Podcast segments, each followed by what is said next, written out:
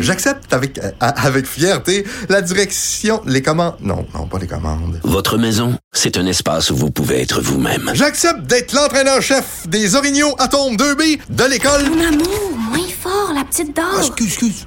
Tu parles à qui? Elle mérite d'être bien protégée. Et vous méritez d'être bien accompagné. Trouvez la protection la mieux adaptée à votre maison avec Desjardins Assurance et obtenez une soumission en quelques clics sur desjardins.com. Alors, David Wissel, directeur général d'Uniroc, est avec nous. Bonjour. Oui, bonjour, M. Robitaille. Ben oui, ancien ministre aussi, ancien député d'Argenteuil, si je ne m'abuse. Effectivement, pendant 14 ans. Et ça, donc, euh, on a échangé par courriel à la suite d'une de mes dernières chroniques sur la décennie 2010. Pour résumer, vous me disiez qu'avec la commission Charbonneau, au fond, on a perdu le génie québécois. Oui, la commission Charbonneau est, est un passage, je dirais, historique euh, au niveau politique québécois. Puis il y a eu quand même des, euh, des effets secondaires de la commission Charbonneau et loin de, de moi de dire que c'était une commission complètement inutile. Mais dans parmi les effets secondaires ou les dommages collatéraux, ça a été un effritement de beaucoup de sociétés, autant au niveau du génie que de la construction elle-même, qui sont passées euh, dans des mains étrangères ou qui ont complètement disparu du portrait. Alors, euh, vous me dites, on a fait un certain ménage, c'est une bonne chose, mais il aurait fallu s'y prendre autrement. Comment on aurait pu s'y prendre? Ben, il faut peut-être se rappeler que avant même la commission Charbonneau, il y avait eu des gestes qui avaient été posés par le gouvernement de l'époque. Il y avait eu le marteau qui est devenu le PAC par la suite, tout ça. C'était dans une mouvance, mais la commission Charbonneau est venue, il faut se rappeler que c'était un peu un, feuilleton qui a duré quand même, euh, je sais pas, M. Robitaille, un an et demi, la commission Charbonneau. Euh, ça faisait partie du décor de tous les jours. C'est, c'était un roman feuilleton qui, qui était en direct euh, six mois par année à la télévision. Ça l'a quand même apporté, il faut, puis il faut le dire, un, un, environnement de suspicion énorme dans l'industrie de la construction.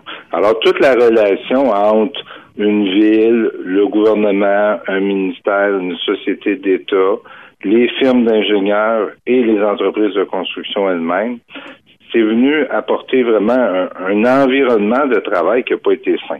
Ce qui a fait en sorte que beaucoup d'entrepreneurs ou d'entreprises ou de firmes de génie euh, ont, plié bagage ou euh, dans un contexte où certains individus ont été malmenés aussi médiatiquement, des fois à tort, des fois à raison. Mais il y a beaucoup de gens qui ont, qui ont décidé de lancer la serviette en affaires puis de, de céder leurs actions, de céder leurs entreprises. Mais on aurait pu faire autre, comment autrement?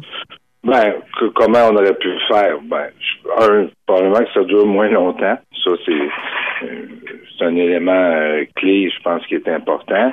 Il y a eu beaucoup, beaucoup de noms qui ont été cités, euh, souvent sans raison ou, ou sans allégation même. beaucoup de gens, des fois, on, va lire dans les médias ou dans des, on entend dans des entrevues avec des gens comme vous, ben telle personne dont le nom a été cité à la commission Charbonneau, mais quand on gratte plus loin et on regarde, souvent ces gens-là, on n'a rien reproché, on, les a cités, on les a on, les a mis à travers une phrase dans une explication. Mhm. ça a amené vraiment un environnement malsain, faut le dire. Le vôtre euh, a rebondi à la, commission Charbonneau, là, dans ben le témoignage notamment de Mario Turcotte. Euh, et vous, vous trouvez que c'était euh, injuste? Ben, injuste. On fait de la politique, je vous dis, j'en ai fait pendant 14 ans. Il faut s'attendre à, ce que des fois on soit malmené, sinon on change de d'activité. là. Euh, mais prenez le cas que vous citez, je ne veux pas rentrer dans tous ces détails-là, mais, moi, moi, je l'ai dit publiquement, il y a un fonctionnaire qui dit ben M. Roussel est intervenu à mon bureau, mais moi je le dis, je l'ai dit par la suite, puis je le dis encore aujourd'hui, si c'était à refaire, je referais exactement ce que j'ai fait à l'époque. Mhm. Moi, ma, ma, job, c'était de défendre mes concitoyens, mes représentants. Fait j'appelais dans tous les ministères, pas plus celui des transports que d'autres, pour défendre les intérêts de ma communauté. Fait mais, mais voyez, la perception, c'est ben là, il y a un ministre qui m'a appelé pour une route. Mais oui, on appelait pour les routes, on appelait pour les écoles, on appelait pour les euh, pour les hôpitaux, on appelait pour les garderies, on appelait pour un paquet de choses. Ouais. Alors, Monsieur Robitaille, je veux pas non plus trop qu'on s'attarde sur mon cas, c'est pas Oui. le but de l'entrevue. Non, Je non. suis pas, euh, je suis retiré de la politique depuis maintenant euh, plus de sept ans. Mais il faut admettre que quand on regarde en 2020, Mhm. derrière nous, on voit une foule d'entreprises qui ont disparu. Autant dans le génie que dans l'exécution de travaux de construction, ces entreprises-là étaient purement québécoises.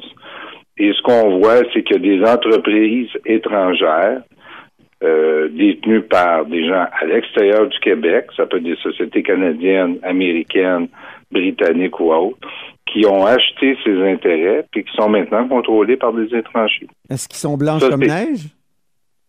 Ben, c'est un peu l'ironie aussi, parce que je ne veux pas citer personne, je voudrais pas être poursuivi, mais quand, quand on voit, on regarde ailleurs, ces sociétés-là ont quand même des grands bras, sont sur la planète, sont dans des pays où, où la corruption fait, fait quasiment partie du, du décor quotidien.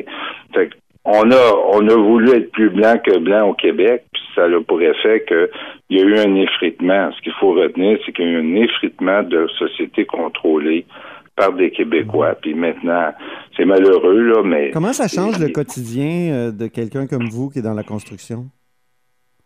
Ben, on fait affaire de plus en plus avec des gens extérieurs. Tu sais, quand, prenez euh, Desso, euh, ben, c'est rendu une firme Stantec, c'est des gens de l'Alberta. Dans le quotidien, on fait affaire avec un ingénieur québécois qui est au bout du fil ou qui est au bout d'un courriel, qui fait un devis. Mais sur le long terme, c'est des entreprises qui se développeront pas de la même façon. Avant ça, on était des conquérants. C'était des firmes québécoises qui allaient dans d'autres territoires conquérir, faire des acquisitions, Ouais. euh, faire des travaux, faire Mais, des... mais pas toujours de façon très euh, éthique. On l'a vu avec SNC Lavalin, là, qui a Ouais. eu toutes sortes de, de malversations.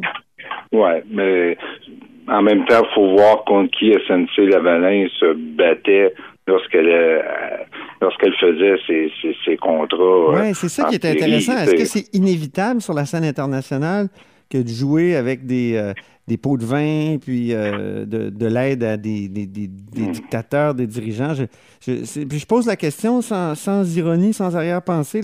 On dirait que c'est inévitable. Ben, c'est c'est une c'est un fait. C'est une réalité. Mhm. On peut y aller ou on y va pas. Si on y va, euh, on peut essayer d'être vertueux, mais j'ai l'impression qu'on on n'obtient pas grand contrat euh, dans un contexte. C'est une question de valeur aussi. Hein? Ouais. Euh, C'est une question de société, c'est une question de valeur. Après ça, les lois reflètent les valeurs. Prenez la commission Charbonneau, puis ce qui s'est passé au Québec dans les dix dernières années. Ben, il y a eu des changements beaucoup au niveau des règles puis des lois parce qu'on a changé les valeurs. C'est- Moi, moi, moi, j'ai été en politique, il y avait des gens qui payaient jusqu'à 3000 dollars pour une activité de financement, pour venir souper ou prendre un, euh, participer à un cocktail où, j'étais un élu. Aujourd'hui, c'est plus possible parce que on est venu à un à la conclusion, après des, des lois, des débats, que bon, on changeait la loi. Fait que les valeurs ont changé, on change la loi. Euh, Euh, Est-ce qu'il val- valait mieux accepter, au fond, la collusion locale, le- une certaine malversation, puis au moins conserver les sièges sociaux ici? Non, pas du tout. Je- jamais. je- Par contre, il, il aurait fallu euh, tenter de conserver nos sièges sociaux. Euh, des fois, la façon que la- les lois ont été faites, ça a poussé certains dirigeants euh, de- d'entreprises à céder rapidement leurs biens. Ouais. Euh, prenez par exemple euh, un qui est bien connu, euh, Tony Accurso. Ben, M. Accurso avait quand même euh, la Simard Baudry, qui était un des fleurons, une des plus grosses entreprises de construction du Québec. Ben, maintenant, ça appartient à des Français. Ah oui. Euh, bon, contrôlé par des Français. Puis le Si elle représentant... vous, vous n'êtes pas allé sur le bureau, sur le bateau d'Accurso. non, pas du tout. Non. Vous assez J'ai mon propre bateau, Exactement. heureusement. En Mais, mais terminant, beaucoup, euh, oui. oui, Oui, non, non, beaucoup d'entreprises, Oui. beaucoup d'entreprises ont disparu. Et ce que ça fait aussi, c'est que ça fait une concentration. Ouais. C'est qu'aujourd'hui, quand on regarde le territoire québécois, puis on regarde la région de Montréal, la région de Québec, il y a de moins en moins de soumissionnaires sur les projets parce Ah qu'il y a une concentration d'entreprises. Alors, ce que ça fait, c'est que ça fait une augmentation des coûts. Le contrôle est entre moins de personnes. Il y a des répercussions à tout ça. C'est pas juste de dire, c'est pas juste de dire, c'est des étrangers qui sont propriétaires. C'est qu'il y a moins de joueurs. Prenez au Québec présentement. Moi, je suis beaucoup dans les travaux de pavage, mais 75-80 du pavage au Québec est fait par deux sociétés françaises. OK. Euh, c'est énorme. On parle de 80% du pavage à peu près au Québec qui est fait par Eurovia ou le groupe Colas. Ah oui. Ça, c'est une réalité. Ben Parce oui. que c'est bien. On peut en débattre longtemps. Mais ils sont deux. Ils sont deux gros qui se battent contre des petits. Puis ce que ça fait aussi, M. Robitaille, tout cet environnement de concentration, mais lorsque des sociétés québécoises de moyenne, grande taille qui veulent euh, être transférées, être vendues, euh, des fois faute de, de générations euh, qui suivent, ben ces gens-là, ils n'ont pas beaucoup d'acheteurs à part les grands. Ah oui, les grands ça. sont des étrangers. Mhm. Fait que prenez dans les deux dernières années, il y a des dans la région de Montréal, il y a quand même deux deux entreprises qui étaient des fleurons québécois, euh, un qui s'appelait Meloche et l'autre qui, s'appelait Chenaille. C'est deux entreprises qui étaient de, de moyenne grande taille, qui, ont, qui ont passé carrément aux intérêts français. Est-ce que le, gouvernement Legault devrait faire quelque chose, lui qui est très sensible à la propriété euh, nationale, locale, québécoise euh, des entreprises et des sièges sociaux? Euh, oui, il y a certainement quelque chose à faire, souvent au niveau de la, du transfert euh, du transfert des biens, quand les gens veulent céder le- leur contrôle, ben il devrait avoir des outils, euh, du financement qui est plus facile si notre une société est, est transférée à des intérêts québécois. Ça, on a le pouvoir, on a la capacité de le faire avec les institutions financières qui sont contrôlées par le Québec, ça c'est ça, c'est clair. En terminant, David Wissel, euh, je m'en voudrais de pas vous poser la question. Euh, Jean Charest a été votre chef, euh, vous l'avez bien aimé. Euh, le voyez-vous sur la scène fédérale à la tête du Parti conservateur? Ah, ben ça, la question lui appartient, mais pour moi, ça Mhm. reste que si M. Charest était quelqu'un qui a toujours bien défendu les intérêts du Québec, euh, tout en affirmant être canadien. On sait qu'il venait à l'origine de la politique fédérale. Euh, Monsieur Charest, moi, dans mon esprit, il n'y a aucun doute qu'il est une personne d'une grande intégrité. Alors, euh, oui, si, lui a le goût d'y aller, je pense que toutes les aptitudes puis les capacités euh, puis l'intégrité pour être premier ministre du Canada. Ben, merci beaucoup, David Wissel, pour cet entretien.